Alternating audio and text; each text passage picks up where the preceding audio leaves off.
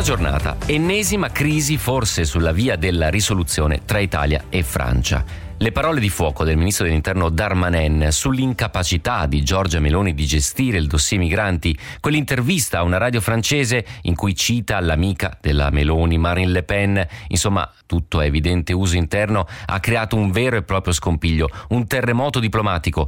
Pronta la reazione del ministro degli esteri Tajani che ha annullato la sua visita a Parigi, poi c'è stata anche la nota ufficiale del Ministero degli Esteri francese che ha cercato di spegnere le polemiche, ma la frittatina oramai è fatta.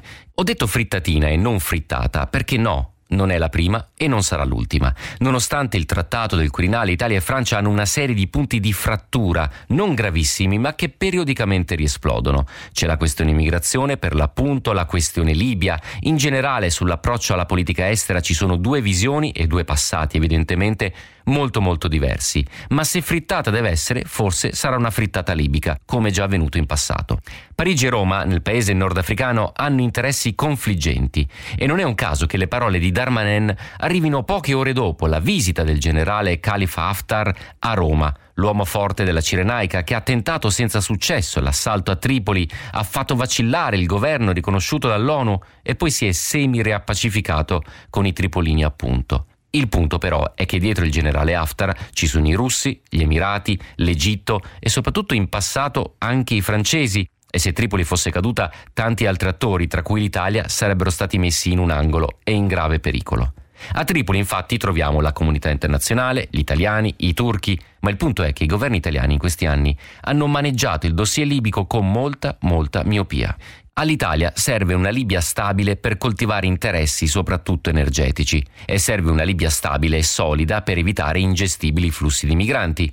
Sulla questione energetica, avere una Libia unita e non preda delle fazioni e delle milizie consentirebbe di minimizzare i rischi di flussi di idrocarburi. Durante le varie fasi della crisi libica, più volte abbiamo visto come alcune milizie prendessero possesso di zone di estrazione, altre di transito, altre ancora di raffinerie o hub logistici. Soltanto la grande abilità sul terreno di colossi come Eni e Total, in campo italiano rispettivamente francese, ha mantenuto la quasi totale operatività in ben 12 anni di crisi.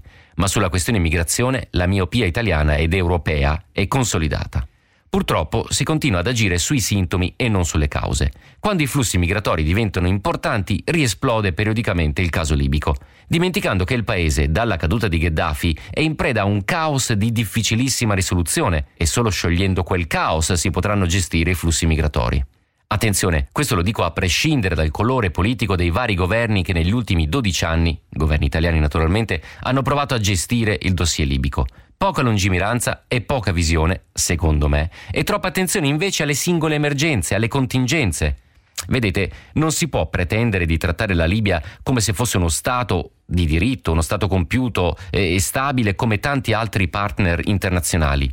Non ci sono vere forze armate, ci sono milizie e protettorati, ci sono interessi locali, c'è una guardia costiera addestrata e rifornita dall'Italia che è stata accusata di essere parte del meccanismo del traffico di migranti. Ci sono centri di detenzione dove i diritti umani vengono quotidianamente calpestati. C'è un territorio dai confini porosi e di difficile controllo. C'è una società civile, infine, che è compressa dalle milizie e dalle loro violenze e c'è un elettorato libico che vorrebbe avere votazioni vere e libere. Ma negli anni, spesso, pur avendo un'agenda virtuosa magari in testa, gli attori esterni hanno sbagliato l'ordine degli interventi. Insomma, non puoi votare serenamente in un paese costantemente sull'orlo della guerra civile. Non puoi armare e addestrare guardie costiere troppo legate a milizie e interessi personalistici prima che il paese sia pacificato.